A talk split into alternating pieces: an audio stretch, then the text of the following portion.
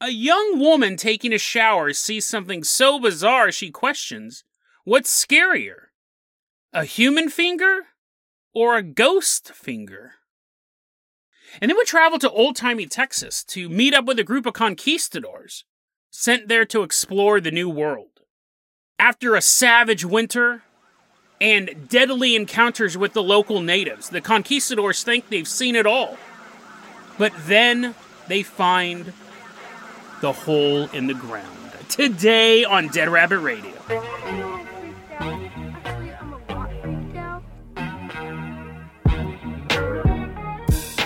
Hey everyone, welcome back to another episode of Dead Rabbit Radio. I'm your host, Jason Carpenter. I'm having a great day. I hope you guys are having a great day too. I hope you guys are having tons of fun. Got a ton of stuff to cover, so we're gonna get started right away. First off, let's give a shout out to our newest Patreon supporter walking into Dead Rabbit Command. Everyone stand up, give him a big old salute for Zachary McCree. Zachary chants his name as he's walking in. Give him a big old ego. Zachary, you're going to be our captain, our pilot this episode. If you guys can't support the Patreon, I totally get it. Just help spread the word about the show. Really helps out a lot. Stop what you're doing right now. You're working in construction. There's like beams falling on people. And turn to the person next to you and go, Dead Rabbit Radio. Dead Rabbit Radio is awesome. And cause a massive industrial accident because then it'll be in the news. They'll ask why you did it, and you can promote the show as they are leading you away into prison. Zachary, don't do that. Actually, for legal reasons, that was a joke. Zachary, I'm going to go ahead and toss you the. What was our first story? I totally forgot. Zachary, I'm going to go ahead and toss you the keys to the Jason Jalopy. We're leaving behind Dead Rabbit Command. We are headed all the way out to an apartment complex. I know that's I know that's not the most picturesque place. This is one of those stories that I found online, so we don't have a specific location. They don't want to dox themselves, but this story takes place in an apartment complex. Maybe your apartment complex. Maybe this story is happening right next to you right now. The story was written by someone who goes by the name Bannister X. And Bannister X, we're going to call her Monica. Monica wrote this story. It's the year 2020, so just a couple years ago, right? Around November, December. And Monica is living with her mom in this apartment. Now, it's a typical apartment. It has, it has room, it has roof and a ceiling. You're like, whoa, this is so magical. It's a typical apartment in the way that when I was reading the description of the bathroom, I go, I've seen this bathroom a thousand times. It has the little window Bathrooms always have a little window, and it's like frosted glass, and it looks out into the lobby of this apartment complex. So, and that's just how it is. And it has like the window, and then there's like a wire screen, and then it goes out. So, it's not like you can just open the window and someone can crawl in through. There's like that wire mesh to keep out bugs and perverts. So, when you're in the bathroom, you see this little window and it's frosted, so you just kind of see indistinct shapes kind of move back and forth outside the window. It is looking into the lobby, so that's not the most comfortable, but again, you legally have to have one. Basic bathroom window. Now, with her window, and this happens too, I have it on my bedroom or my living room window. There's a little hole in the netting, in the wire netting, the mesh there's a little hole in the side of it. It's just wear and tear, right? You have a little hole. I have a little bug that visits me visits me every winter. I call him Leafy, and every winter he walks through that hole and he just walks all over my apartment for like two or three months, and then he walks back out. He's been doing this for like six years. So, so my recommendation is everyone should have a hole in their wire mesh because who knows what type of friend you're going to have. But this one, this one does not involve a little leaf bug. This involves something absolutely bizarre. So Monica would be taking a shower. Hot water hitting her body, steam rising, soapy suds all over her body. And one day she's sitting there and she's showering. In the window, the bathroom window is open.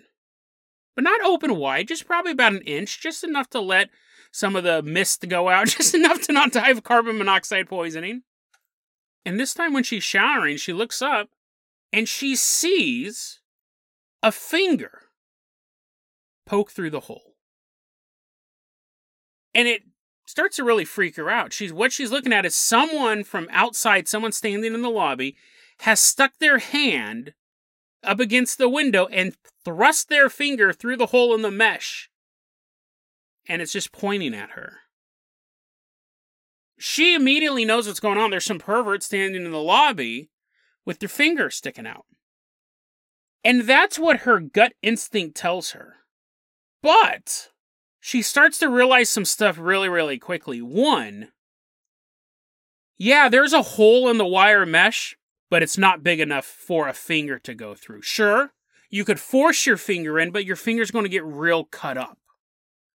And this finger she's looking at has no abrasions, it's not bleeding or anything like that. She said that the finger was so long. It was this long, pale finger sticking through there. And she was thinking about this. She goes, The way that the gap is and the way that the window is, you couldn't get a finger that deep through that hole. She's trying to process all of this stuff. And this is actually an interesting thing. I, I don't know if I would have processed this right away. Maybe she does because she lives in the area. She says, on this floor of the apartment complex, because it's a, a bigger apartment complex, everyone on that floor was either black or Asian. And this was a Caucasian finger. All of these clues together kind of take her aback. First, she's thinking it's some pervert, some neighbor pervert, but she's thinking, how would the finger get in without getting cut up? Whose finger is it? There's no one on this floor who would be doing that. And as she's processing all this stuff, the finger poking through the mesh begins to beckon towards her. You know, doing that curl thing like, come here, come here. She's watching this finger do that motion.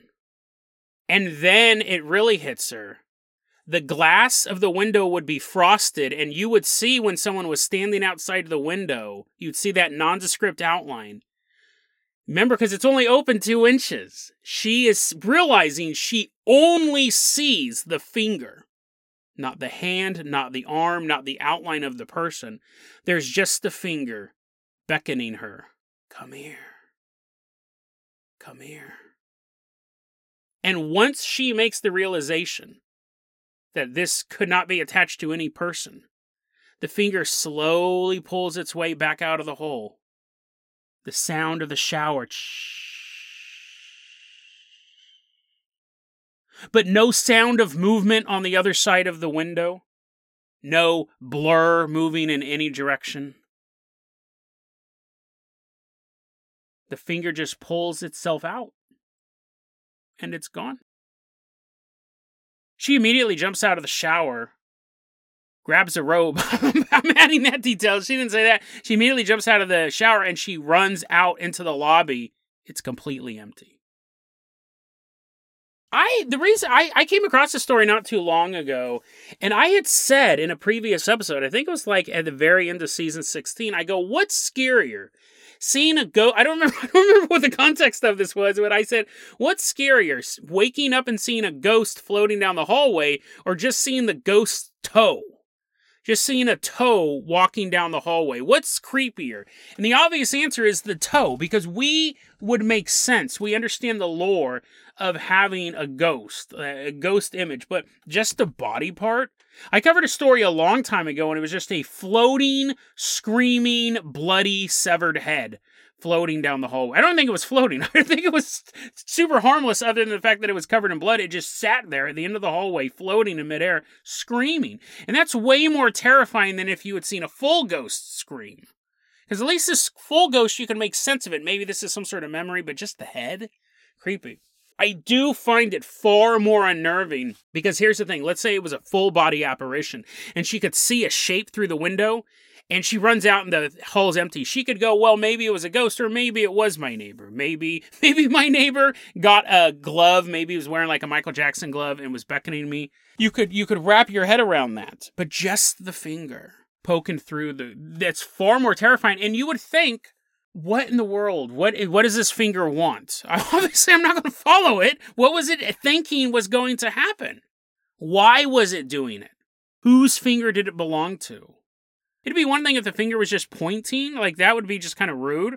But the fact that it was trying to beckon her, and now that I think about it, she did what the finger wanted. She ran out into the lobby. Zachary, I'm going to go ahead and toss you the keys to the Carpenter copter. We're leaving behind this apartment complex. We're headed all the way out, too.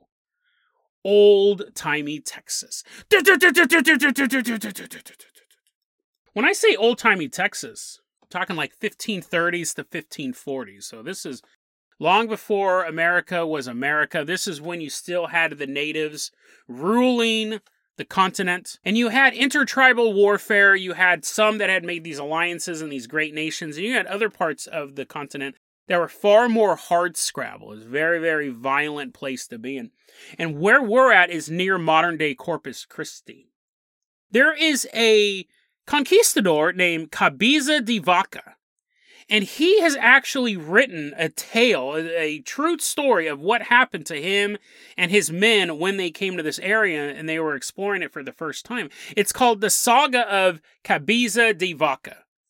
And it sounds really interesting. I wasn't able to read the whole thing. I got to read a certain portion that relates to this story, but I'll probably go back and read the rest of it because I just happened to read a couple chapters. I dropped into the middle of this when I was researching this story, and I was like, wow, this is nuts. And he writes a story about how him and his fellow conquistadors made their way through Texas. Spoiler alert, it did not end up well for the conquistadors. They basically landed and they, they were exploring this and they made they, they made contact with a lot of tribes. Some of them were friendly, some weren't right? You have a bunch of people who are coming there and being like, oh, this is our place now, manifest destiny. We're here to teach to you about Jesus Christ and take all your gold and take all your land. And then they just got massacred, right? It would be the same thing as if anyone came to your town that you'd been in and starts trying to interfere with your belongings. Now, back in, when this all started back in 1529, there was a conquistador named Hernando de Esquivel. And he had actually landed with 80 conquistadors and they were making their way through the area, and winter came. Now, I know Spain is pretty moderate, right? It's just sitting there in Europe. It's southern Europe, so you don't have all of the horrible snow snow stuff like Sweden. It's just like palm trees and Ibiza and all these raves constantly going on back in the 14, 1500s. I didn't know Texas got this bad, or I don't know how, how sturdy these conquistadors were. They made landfall back in 1529, it's winter time. 79 conquistadors die that winter. Now, I'm not saying they all got I'm not saying they all got super cold and shivery and their armor fell off. Some of it could have been starvation, some of it could have been warfare. But by the end of that winter, the only one left was Hernando. Now, the Spaniards were constantly dropping off more conquistadors. So he's like, okay, I can't do this. Like, all my bros are dead. Maybe I'll make my way through this land and I'll find some other dudes to hang out with. That doesn't happen. he actually gets taken prisoner by a tribe known as the Quivenes. And he's like, oh, dude, this totally sucks. They turned him into a slave. They're like, ha ha ha, all your countrymen have been dead. Now you work for us. So he's a slave and he goes, I got to get out of here. And he escaped to Mariames territory. Mariames was this other tribe in the area. So now it's August 1530. And there's another conquistador, Andres Dorantes. He gets captured by the Aguance tribe, turned into a slave. And they're really working him to the bone. He's like, dude, this totally sucks. I'd much rather have just been staying in Spain and going to that rave, take a pill and Ibiza and all that stuff. No, he's a slave. He's like washing stuff. He's like, oh man, this totally sucks. And he hears stories from those natives about a dude named Hernando who also used to be a slave. And they're like, yeah, but he was a slave for that other tribe. they, they treat their slaves way worse. And he ended up escaping and hanging out with the Mariames. So Andres is like, oh, dude, that sounds super dope. I mean, my buddy Hernando is going to be there at the very least, right? Like maybe we'll be slaves together at the least. But maybe they don't have slaves at all. So he actually escaped and decided to go to Mariames territory as well. When he gets there, the Mariames tribe is like, oh yeah, dude, it's another one of you guys, super dope. He's like, okay, good.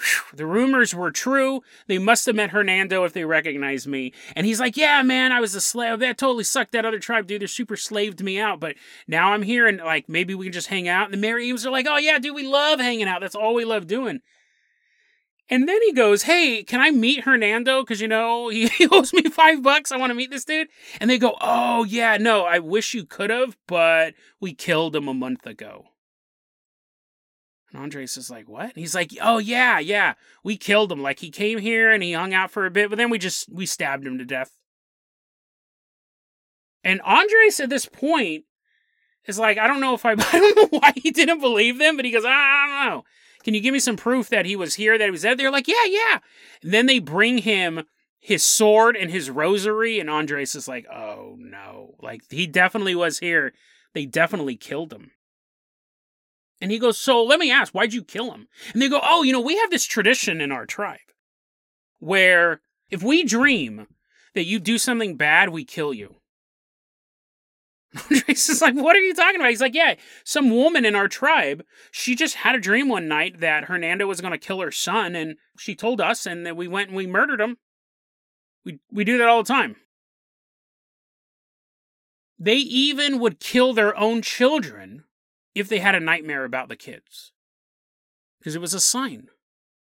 The Mariames, this is such a fascinating tribe. The Mariames, they went extinct really early on. Like, of course, as the Europeans were coming into America, you had these massive wars and these conflicts and these fights over resources and these massacres wiped out a lot of tribes. But the Mariames disappeared before the Europeans really started to take hold on the continent. This was one of the most brutal tribes around. They would kill their own children if you had a nightmare the kid was going to do something wrong. They had a policy that they would be no baby girls. None. If you had a son, it was part of the tribe. But if you gave birth to a daughter, they killed it on the spot. People go, Why? Why are you killing your own little girls? And they go, Oh, logic. That's why. Because if we have a little girl, there's a chance that she will fall in love with someone from another tribe. She will Romeo and Juliet that. We don't even know what Romeo and Juliet is. But she will Romeo and Juliet that. She'll go to the other tribe. That young girl who doesn't have any sense will start giving birth to children of the enemy. So, to prevent that, we kill the girls right when they're born. You're standing in the tribe and there's a lot of women around. And you go, well, wait a second. How do you have all these women in your tribe if you kill all the baby girls? They go, oh, we kidnapped those women.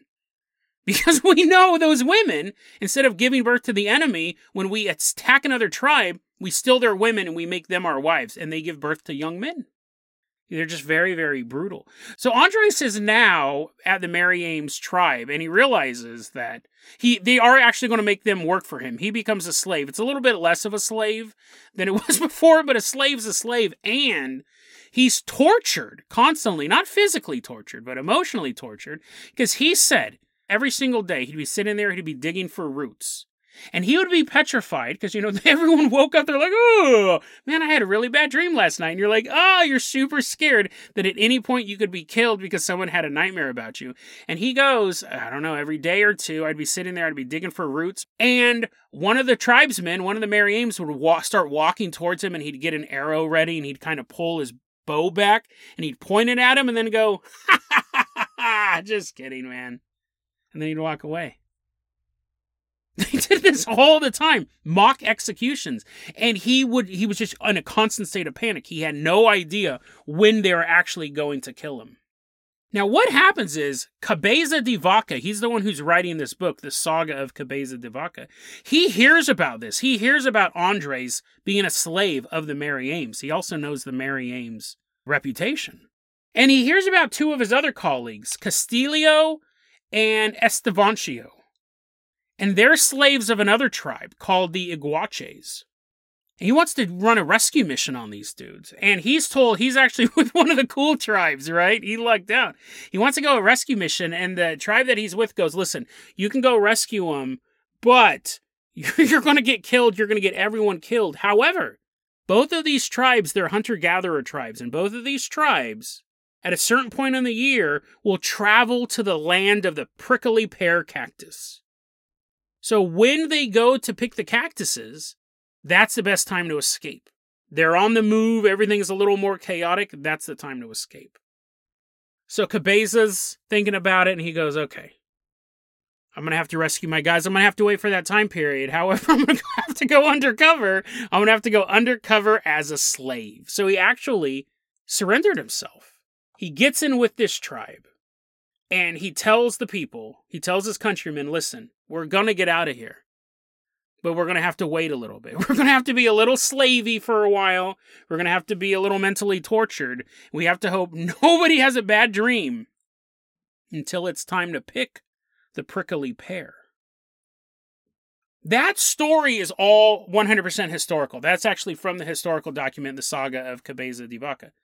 The story that we're about to shift into does have some historical elements, but we also now get into the paranormal aspect. This was not written in the book, but this is one of those stories where we start to get the paranormal, the legend mixing with fact, and you have to wonder what when does that blend happen? Is it all true? Is just some of it true? Fascinating story. The prickly pear harvest is happening. So it's time to escape. And at this point, all four of them have met up. You have Cabeza, you have Andres, you have Castillo, and then you have the other guy, Estevancio. It's time to escape. Everyone's picking the prickly pear cactuses. And apparently, like these conquistadors, like the cactus is so high, they're actually able to like hide in it and they just disappear into this field. And as they're running through this field, because they're dead, right? At this point, they're making a run for it. They get caught, they're dead. They see smoke off in the distance. Way off in the distance, they see smoke and they go, listen. At this point, at this point, it's possible we're going to run out there. We're going to become slaves from them, but we got to get away from these madmen. So they made their way through the prickly pear harvest. And they find the Avares, another tribe in the area. Super friendly tribe, right? I mean, they really looked out. These guys are totally dope. They're like, hey, we don't know you. You're totally strangers. You're covered in blood. You've probably been slaves.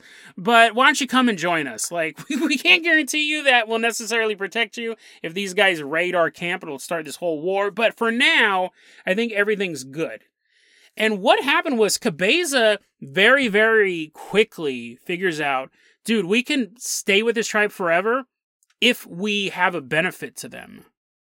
So they start to say we're healers. We have the ability to heal people, and they're healing people by doing like the sign of the cross, and then they would breathe on the patient, and then the patient would hop up, and they're like, "Yay, my sickness is gone." Now, was that actually working? Or was it placebo? like Jason, obviously, obviously it was a placebo. That's not how you heal people. But anyways, they're doing this, and they start being called the children of the sun by this tribe. They're like, oh, dude, super dope. And that is also historical. But then we have a book written called Entities, Electromagnetism, and EMPs. And this book's written by Michael Mott. Very fascinating story of what happened at the Avares tribe. The Avares are telling Cabeza, you know, you're a great medicine man. You're a great medicine. We've had a bunch of people die of breathing related diseases, but other than that, all these broken bones are healed and people are feeling more peppy. You're a great medicine man, but you're not the first medicine man to come to our tribe. And Cabeza's like, oh, okay, you know, that's fine. I mean, I've kind of hurt my feelings. I thought I was special. They go, no, 16 years ago, a bearded man showed up. Now, right there, that's unusual. Native Americans have a hard time growing facial hair. It's just not in the gene structure. They have a really hard time growing facial hair. So the fact that a man with a beard showed up 16 years ago, you think, oh, it must have been another conquistador. It must have been someone else running the same scam. And they go, yeah, this bearded man walked into our tribe one day. What did he look like? Was he pale like me? And they go, well, we don't know. We don't, we, we don't know. What do you mean you don't know? He was your medicine man. Did he leave right away? Oh, no, no, no. He was here for a while. He actually came back a lot, but he had a beard, but his face was misty. what? Yeah, yeah, you couldn't see his face. It was like this perpetual fog, this indistinct blur. It's like looking through a frosted bathroom window. You couldn't really make out the details of his face, but he had a beard they said when he first showed up, he would just appear in our homes. You'd wake up in the middle of the night and there would be the bearded man standing there. A bright light would fill up the room and you would be instantly paralyzed. He pulled out a quote unquote blazing brand. It was this rod that glowed. It was hot and he would walk towards you with it. Mm, mm. People were waking up with this bearded man in their room, and he would heal us. Well, he would heal the damage he caused. he would cut into us and pull out pieces of our body. We would see him pull out small pieces of our organs, and then he would use that blazing brand to seal the wound. Sometimes we've even seen him cut off a man's arm, completely sever it, and then reattach it. Cabeza, uh, here's the thing. We're talking 1530s, 1540s, right? Cabeza understands this is impossible. This is impossible. European medicine is still really, really behind the times. And I mean, they're still throwing leeches at each other at this point. But he also understands, like, yeah, I'm sure you could, like, wouldn't that be great if you could reattach an arm? None of this stuff's making sense to him. It's so far advanced from any technology even he's used to. He's been breathing on people. He's been breathing on people and doing the cross, and he knows that isn't, that's just kind of showmanship. But he's thinking there's, this is impossible. This is absolutely impossible. But he's hearing the story, and so Cabeza goes, Where did this guy come from? I mean, I know he's just popping up in people's houses, but where did he come from? And they go, Oh, over there. Cabeza's kind of scared to look, but he follows the pointing finger off into the distance. There's a giant hole in the ground. And the chief goes, We call him Malacosa. It means Mr. Bad Thing. He crawls out of the hole in the ground, paralyzes us, and heals us, again from the injuries he causes himself. None of this is making sense to Cabeza, but he can't stop asking these questions. He has to know. I mean, obviously, you're afraid this thing might pop up. Now, he hasn't been seen for 16 years. But Cabeza goes, You got to tell me more about this Mr. Bad Thing guy. And the chieftain goes, Here's the thing. We can never tell when he was going to show up, but a lot of times when we were holding our celebrations, he would just appear in the middle of the party, watching us. Did he enjoy the celebration? Were we being too loud? Were we waking him up from the hole? We wouldn't know. But we started to realize when we were holding these celebrations, every so often we'd turn and look, and there would be Mr. Bad Thing standing with us. Sometimes, when he would appear, he would be dressed as a woman. Still had the beard, still had the blurry face, but wearing the garb of females. Now, was it a disguise? Did he just like the fashion that season? Who knows? We don't really know anything about Mr. Bad Thing. We know that he appeared one night. He's been doing these surgeries, removing these pieces of our body from inside of us and reattaching limbs and dressing like women and hanging out at our parties. Might be a fun guy if he was hanging out at someone else's tribe, but he came here for quite a long time. He would just come and go. We haven't seen him in 16 years, though, so. Cabeza goes, listen, that was a really cool story. kind of spooky. I'm, I want to sleep away from the hole tonight. But to be honest, I don't believe it. He's a Catholic. Obviously, they believe in the devil. But even people who believe in the devil have a hard time accepting it as a physical entity, someone who can pop out of holes and chop people up and put them back together. Like, even that is high level superstition. Most people, most Catholics, most religious people will believe in ultimate evil that can influence people, but actually, the devil knocking on your door, welcome, somebody stop me. That's a little much for a lot of people to believe in. And Cabeza says as much. He goes, Do you have any proof that any of this is true? Which is a daring thing to ask, right? Remember, you're hiding out in this tribe. You escaped these two other tribes. One of them, one of them currently right now is killing their own newborn daughters. But he has to ask, Do you have any proof this happened? The chieftain goes, Yeah. And in this tribe, there was a certain section of the tribe that was kind of isolated from the rest. And Cabeza and his conquistadors are walking towards this area, and the chieftain's leading them over there. And when they enter the dwellings in that part, there's a bunch of natives sitting there, fellow Avares, with surgical scars burned into their body. Cabeza said even a few of them you could tell it looked like their arms had been completely cut off and then crudely reattached with some sort of heat, with some sort of brand. Fascinating story fascinating story. Cabeza, I, that, that's, that's all that I've been able to read of the book. Now, again, in his saga, he does not talk about that. In his saga, he says, We did there, we did the healing thing for a while. They kept making us want to heal people, and eventually we got bored of that and we ended up leaving. In the official account, that's Cabeza's report, but we do have this other account of Mr. Bad Thing in it. And to be fair, the story of Mr. Bad Thing could be completely made up by this man, Michael Mott. There is also the possibility, too, when you're writing a book in 1540, are you going to include the chapter that involves the devil popping out of the hole and chopping people up and reattaching them? Or is that the point where people go, you're nuts? I mean, how many prickly pears did you eat? Like, that's not true. So it's possible that it happened. It's possible it's totally made up. It's possible that it happened and he left it out. I don't think it would be something that after he sent the book off to the publisher, he's sitting at home and he's like, Gadzooks, I forgot to talk about Mr. Bad Thing. So I do want to finish reading that saga because there's a lot more to this book, and the book's available. The saga of Cabeza de Vaca. It's, it's very, very fascinating. But yeah, that the reason why I love this story is when you think about the totality of human history, right? We talk a lot about ancient aliens building the pyramids. We talk a lot about aliens building the Nazca lines. We look at these giant things and we go, how could humans possibly construct these things? Now, I don't believe that those were constructed by aliens. I've talked about it several times on the show. There's an amazing documentary I'm going to put in the show notes called Ancient Aliens Debunked from a fan of the Ancient Aliens theory. And he goes through it case by case and shows how humans can do that.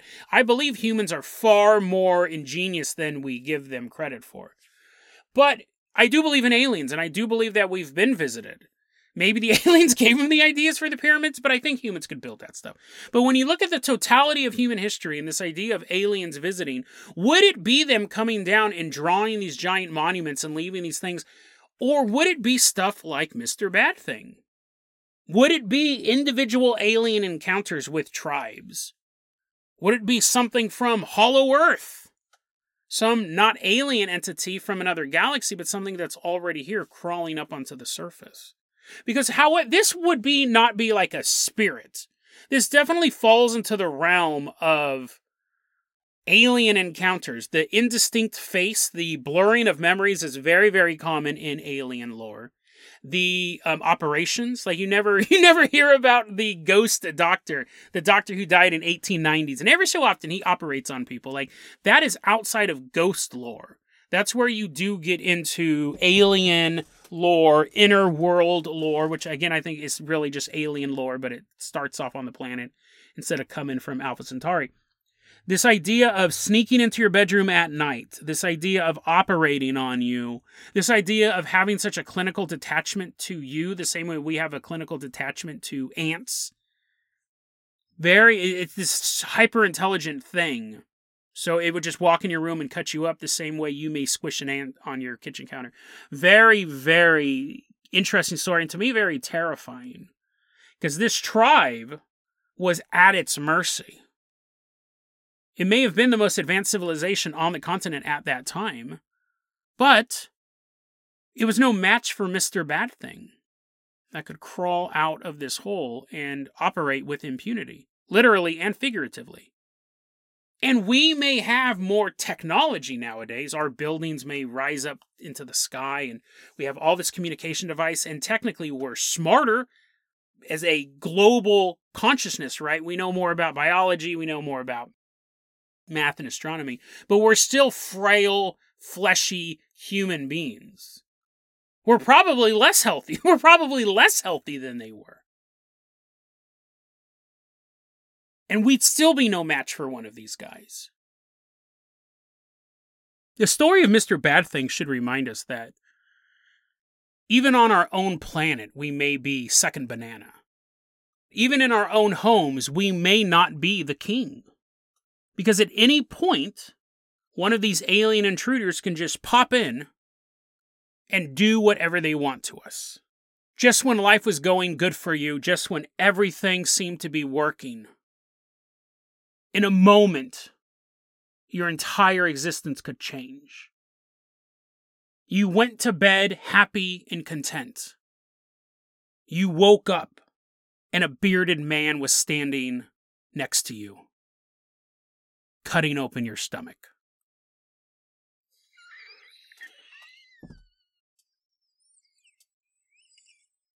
Who could have ever who could have ever seen that coming? The Vares tribe did. But these stories have been relegated to legends. The tale of Mr. Bad Thing is long forgotten. But just because he's forgotten doesn't mean he's not still out there. deadrabbitradio at gmail.com is going to be our email address. You can also hit us up at facebook.com slash deadrabbitradio. TikTok is at Dead Rabbit Radio. Dead Rabbit Radio is the daily paranormal conspiracy and true crime podcast. You don't have to listen to it every day. I'm glad you listened to it today. Have a great one, guys.